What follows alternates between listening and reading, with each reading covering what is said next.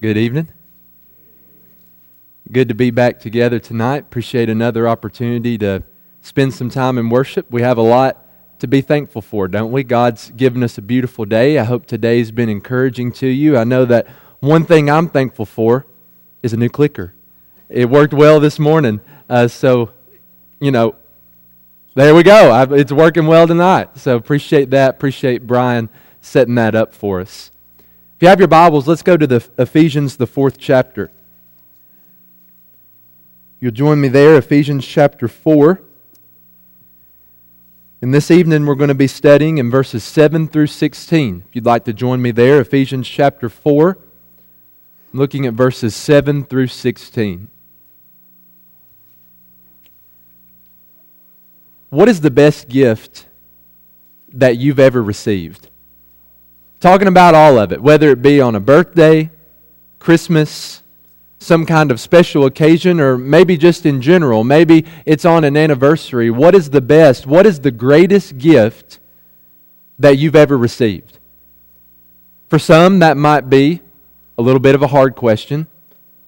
For some, that might be a little bit of an easier question. Maybe it's a toy that you received when you were little and you played with it for a lot of years. Maybe you still have it from your childhood, tucked away in a closet somewhere because you just couldn't get rid of it. I know I have some like that. Maybe for some of our ladies, it's a piece of jewelry that you received on an anniversary, like we said, birthday, Christmas time. Maybe it's something electronic, like a computer, a phone, a set of headphones, a gaming system. Maybe it's an announcement that a baby is coming soon. Maybe it's an announcement that you're going to be a parent or you're going to be a grandparent sometime in the near future. Maybe it's your girlfriend at the time saying yes to a very important question that you asked her the question, Will you marry me? Or maybe it's your boyfriend at the time finally getting down on one knee and asking that question. Maybe that's one of the greatest gifts that you've received. Or maybe it's something homemade, something that didn't cost a lot of money, didn't have to invest a lot of time into it, but you wouldn't trade it for the world because of the sentimental value that it has. What is the greatest gift? What is the best gift that you've ever received? When we look at Ephesians chapter 4, and we look at the text that we're ready for in verses 7 through 16, Paul talks about his gifts, Jesus' gifts for us as members of his church among all of those who have given us gifts in the past, Jesus should be at the top of our list. Among all the gifts that we've received, among all the gifts that have been given to us throughout the years in our past, the gifts that Jesus has given to us should be at the top. They should be the greatest. They should be the ones that matter the most to us. You know, whenever you think about a gift, there has to be a giver and there has to be a receiver. With any kind of gift, there has to be a person who gives the gift, and there has to be a person who receives the gift. When we look in Ephesians 4, verses 7 through 16, we see a gift. We also see in verses 7 through 10, if we want to divide up the text a little bit, in the first few verses, we see the giver of this gift, our Lord Jesus Christ. And in the last part of the text, we see the receivers of this gift, us members of his church, those who make up his body. So as we look through Ephesians 4, verses 7 through 16 tonight, and as we study through this text together, I want us to look at those two ideas a little bit closer. In this text, we find a gift. We find the giver in verses 7 through 10, our Lord Jesus, and the receivers ourselves, the church, in verses 11 through 16. But let's start with the giver. Let's start by talking about our Lord Jesus in Ephesians chapter 4 and beginning in verse 7. I believe that this entire section of Scripture in verses 7 through 16 centers on two words. It all comes back to two words, and it's the last two words that you find in verse number 7 Christ gift. That's what this section of Scripture is all about.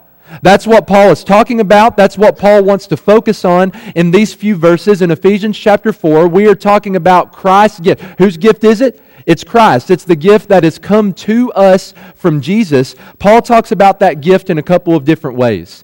First, he says in verse 7 that is, it is defined as grace. In other words, these are gifts that we don't deserve. These are gifts that we haven't earned. We haven't merited these gifts by our own good works. These gifts that we're talking about in, in Ephesians 4 is God's, Jesus' grace in our lives. Well, who are these gifts available to? You look in verse number 7. When you continue reading there, you find that the gifts, Christ's gift in verse 7, is available to each one of us. That doesn't leave anybody out, does it? That doesn't leave you out. That doesn't leave me out. It doesn't matter what your socioeconomic status is. It doesn't matter what your race is. It doesn't matter what your gender is. If you're a member of the Lord's church, if you belong to the Lord's body, then this is something that's available to you, and it's something that's available to me. Christ's gift in verse 7 is grace in our lives. It's available to each one of us. Where Paul spends most of his time talking about this is that Christ's gift is rooted in the Old Testament scriptures. If you look in verse 8, maybe this verse is printed just a little bit different in your Bible. Paul is quoting from Psalms chapter 68 and verse 18, a psalm of David. When you look at this verse in its original context in Psalm 68, David is talking about God as this divine warrior who is victorious over his enemies. He's talking about God as a divine, victorious warrior who is ascending his holy hill, his holy mountain in the city of Jerusalem. Paul takes that verse from Psalm 68 and applies it to Jesus. Notice what he, what he says about Jesus, verse number 8 when he ascended on high. We read about that in Acts chapter 1 and verse 9. When Jesus ascended back to the Father. We find here in verse 10 that when he ascended, he ascended far above all the heavens that he might fill all things. Well, in order for Jesus to ascend on high, what did he have to do first? That's what Paul talks about in verses 9 and 10. In order for Jesus to ascend, he first had to descend. Paul says that he descended into the lower regions. He descended to the earth. There's a couple of different ways of thinking about that. Some people think that refers to the grave, that Jesus was buried, his body was laid inside of the tomb. I believe what that refers to is his incarnation. Jesus descended to earth in the form of a man. He lived as a human being. He died. He buried. He, he was buried. He was raised on the third day. Forty days later, what did he do? He ascended on high that he might fill all things. He descended and then ascended back to the Father. What did he do when he ascended? Paul says two things. First, he led a host of captives. Back in this time, whenever a king would conquer another nation, whenever an army would conquer another army, they would bring back captives. And those captives would serve as their slaves or their servants out in their fields. Jesus is the victorious king. When he ascended on high, he led a host of captives. What Paul's saying there is that he was victorious over his enemies. When Jesus ascended on high, he was victorious over sin, victorious over death, victorious over Satan. Whenever Jesus ascended on high, he is the triumphant, victorious Christ who is leading a host of captives. But notice that's not the only thing that Paul says. At the end of verse 8, it ties it back into the main idea of this text that when he ascended on high, he led a host of captives and he gave gifts to men as the victorious Christ ascended back to the right hand of the Father, he not only demonstrated his victory over his enemies, but he also gave gifts. He gave gifts to members of his church. That's what we're talking about in verse 7 Christ's gift, the grace that we've received, what we don't deserve, something that's available to each one of us, something that is rooted in the Old Testament scriptures. Christ is the giver of the gifts that we're talking about in Ephesians 4, verses 7 through 16. If we wanted to summarize it, we might say it like this. Some have suggested that verses 7 through 10 are some of the most difficult verses to deal with in Ephesians. Well, I think if we summarized it, we could say that Jesus descended to earth. As a result, he ascended to the right hand of God. He overcame his enemies. He led them captive. He is triumphant. He is the victorious king. And as a result, he has given grace in the form of gifts to each member of his church. He is the giver of the gifts that we're talking about here in Ephesians 4. Whenever you receive a gift, the giver is showing you how much they love you. They're showing you that they're interested in your life. Whenever we receive gifts, we should respond with gratitude. We should respond with thanksgiving. Whenever we receive gifts, it makes us want to give back, doesn't it? Not because we're earning the gift that we just received, but it motivates us to give a gift back to them to reciprocate the action. Think about what Jesus has done. Jesus left the Father's side. He descended to earth and lived as a man. Being victorious over his enemies, he ascended back to the right hand of the Father and gave each one of us gifts. Christ's gift in Ephesians chapter 4 and verse 7, where no one is left. He's given us gifts that we don't deserve, gifts that we haven't earned. Do we ever take the time to express appreciation to Him for that? Do we ever set apart time in our week to thank Him for the gifts that He's given to us?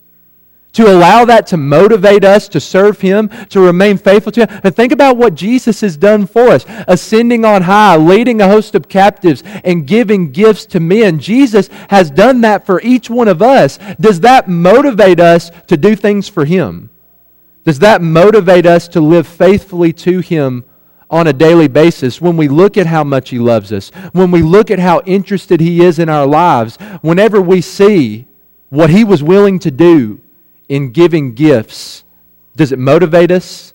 Does it drive us on our knees in thanksgiving and gratitude to our Lord, our Savior, our Christ for who He is and for what He's done for us? So, the first part of this text is dedicated to Jesus. He's the giver of these gifts. But now that we've seen His side of this, let's think about our side. Let's think about how we, as members of His church, members of His body, are receivers of these gifts?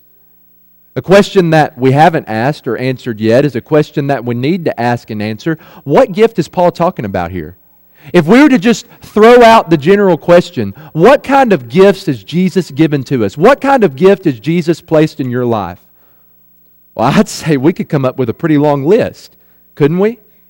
What's the gift that Paul has in mind in Ephesians 4? Well, notice he says in verse 11, and he, Jesus gave. What are the gifts that Jesus has given? Paul's telling us about it in verse 11. He gave the apostles, the prophets, the evangelists, the shepherds, and the teachers. Jesus is the victorious, triumphant king who, when he ascended on high, he led a host of captives and gave gifts to men. He's given gifts to each member of his church. But what is the gift that Paul focuses on in Ephesians 4? In verse number 11, it's leadership. The one gift that Paul focuses in on that Christ has given to each member of his church is leadership. He mentions five different positions of leadership. First, he talks about the apostles.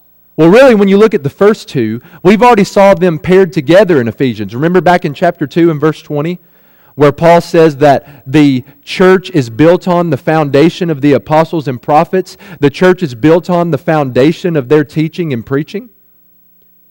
Here we come back to the apostles and prophets. The word apostle literally means a person who is sent on a specific task. It can be used in a very general way. Sometimes it's used that way in the New Testament to refer to just people who are sent.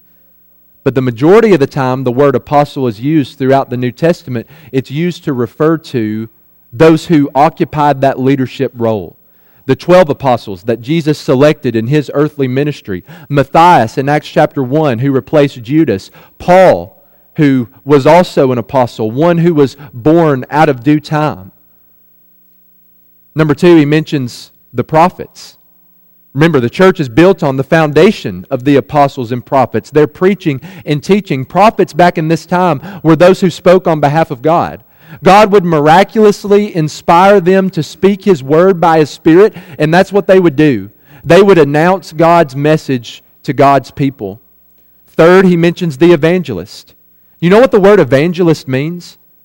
It means a person who shares good news, a person who shares glad tidings. The word evangelist and the word gospel come from the same Greek word. An evangelist is someone who evangelizes, someone who shares the gospel, someone who preaches the good news about Jesus. In the New Testament, they would establish new congregations and they would support already existing congregations. Fourth, in the ESV, he talks about the shepherds. I know that almost every other translation uses the word pastor. When you look into the religious world, I believe that word is oftentimes very seriously misused. In the religious world, the, world, the word pastor or even the word shepherd is used to refer to the preacher. Sometimes when I'm out in public, people ask me what I do. They ask me if I'm the pastor, if I'm the shepherd of the congregation. That's not the way the word is used in the New Testament. The word pastor or shepherd, according to 1 Peter chapter 5 or Acts chapter 20, is used to refer to not a preacher, but the elders, the overseers, the bishops, of any given congregation. Those men, the plurality of men who meet the qualifications that are laid out in the book of 1 Timothy and also the book of Titus. I'm not a pastor. Michael's not a pastor.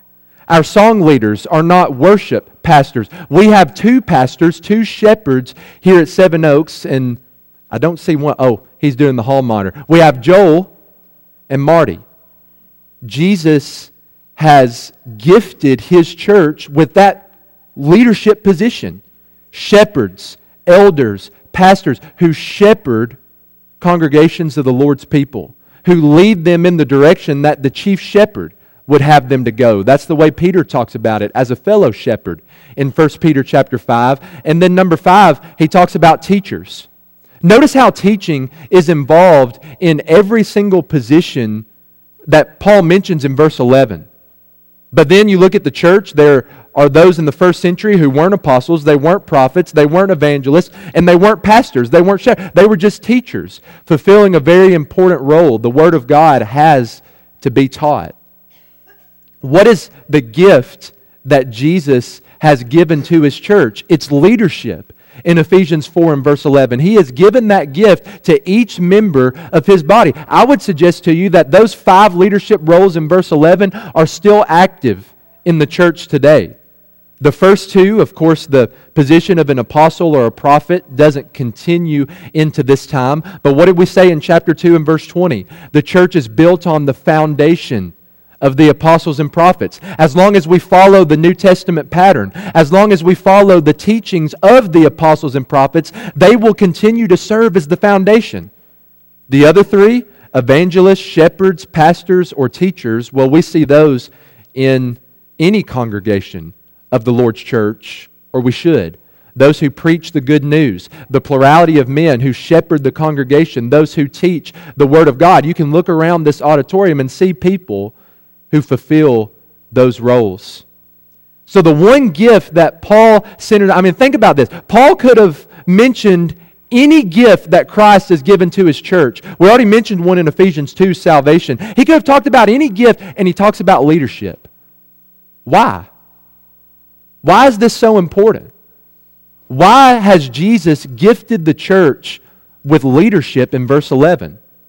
Well, if you keep reading, Paul says the purpose of this gift, the purpose of the leadership in verse 11 is to equip the saints in verse 12, to equip the holy people of God. The central purpose of leadership in any given congregation is to equip the members, to prepare the members, to make them ready to be the people who God wants them to be. We have to keep our eyes on this. It'd be so easy for the leadership of any congregation to become distracted from this purpose, to not look towards this purpose, to not think about this purpose. The purpose of Christ's gift leadership is to equip the saints for what? Verse 12, to equip the saints for the work of ministry. The word ministry literally means to serve, as if a servant or slave in the first century world would do. Jesus used that word in Mark 10, verse 45, to say, I did not come to be served, but to what? To serve. Leadership in the church prepares, equips the saints to do that. Not to be served, but to serve, to follow Jesus' example of service. And then Paul says the, the second thing that leadership equips the church to do is to build up the body of Christ. We want the church to be built up in a number of different ways. We want the church to be built up numerically, not just so that we can post big numbers, but because each number represents a soul. We want people to know Jesus. We want people to form and develop relationships with Jesus. We want the church to be built up spiritually. We want to be strong in our passion, like we've been talking about on Sunday mornings. We want to be dedicated. We want to have a zeal, a concern for those who are lost, for those who aren't in the right relationship with Jesus. We not only want the church to be built up, but we want it to be a place where we're built up. We want it to be a place of encouragement. This is the place where we're encouraged to find and to fulfill our potential in God's kingdom. So, what gift has Jesus given to the church? It's leadership in verse 11. What's the purpose of that leadership? To equip the saints, to prepare them, to make them ready to serve like Jesus served, and to build up his body. Well, what's the ultimate goal of this? What are we working towards? If you narrow it down to one word in verses 13 through 16, he says the goal of Christ's gift is maturity. It's a powerful argument, isn't it? Can you see the progression of Paul's argument here? Can you see the wisdom of God and how he has established his church, the gifts that Jesus has given to it? Christ has gifted the church with leadership. The purpose of leadership is to equip the saints. And when the saints are equipped, what does the church do? It marches on towards maturity. Paul says that in a number of different ways, beginning in verse 13. He says that we all are to attain to the unity of the faith and of the knowledge of the Son of God. In other words, we're to be united in what Scripture says, in what the Word of God teaches. We are to reach mature manhood. Notice the word maturity there as the ESV translates it. We are to mature to the measure of the stature of the fullness of Christ. We're not just trying to reach some benchmark level of maturity or some subjective definition of maturity. We want to be like Jesus. We want to mature so that we can be like Jesus in every single way. If we're going to grow to mature manhood, verse 14, we can't be children any longer. We can't be tossed to and fro by every doctrine or teaching that we hear. We can't be tricked by deceitful schemes. Instead, verse 15, we speak the truth in love.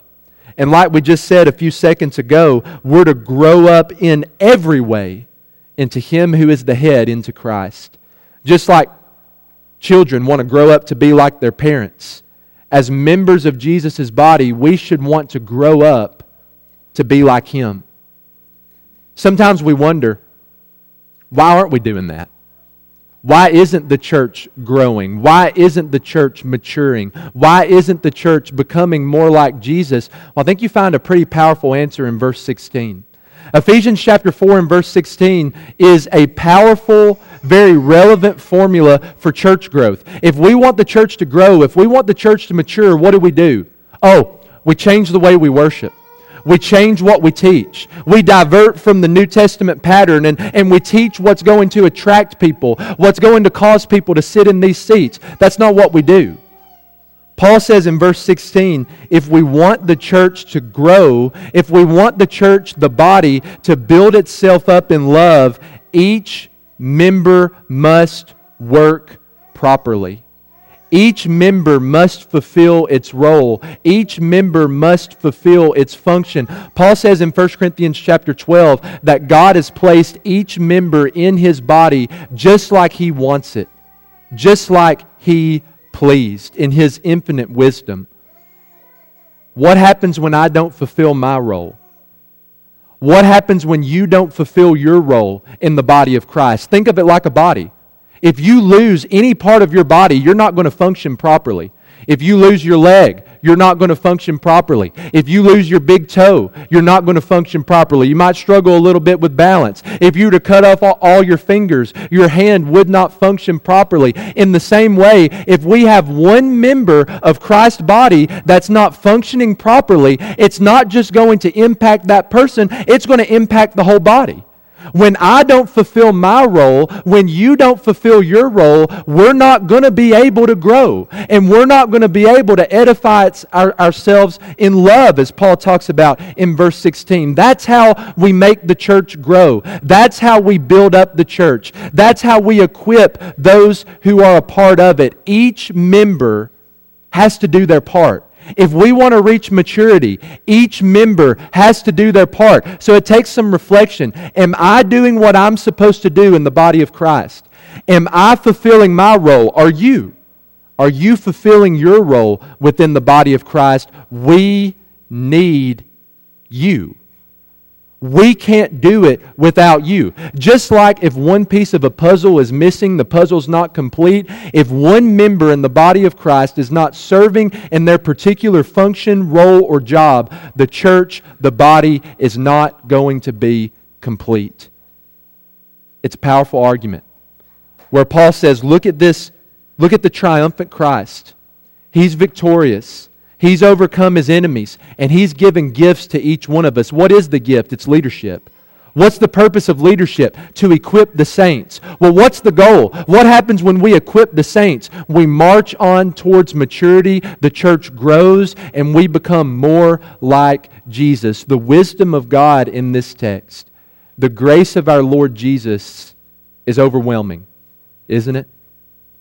There's no greater gift than his gifts for us. In Ephesians 4, verses 7 through 10, we learn about the giver, our Lord Jesus. It should make us fall more in love with him. We learn about the receivers, ourselves, the church. Jesus has given us leadership to equip the saints, to go on to maturity. Each one of us have the responsibility to fulfill our roles within the body of Christ. If you're not actively filling that role, there's a hole. And the church is not going to be able to function like it should. So, are you fulfilling your role? And am I fulfilling mine? We mentioned a few minutes ago another gift that Jesus is willing to give to us is salvation. Remember Ephesians 2 and verse 8 For by grace you've been saved through faith, and it's not of yourselves. It is the what? Gift of God, not of works, lest any man should boast.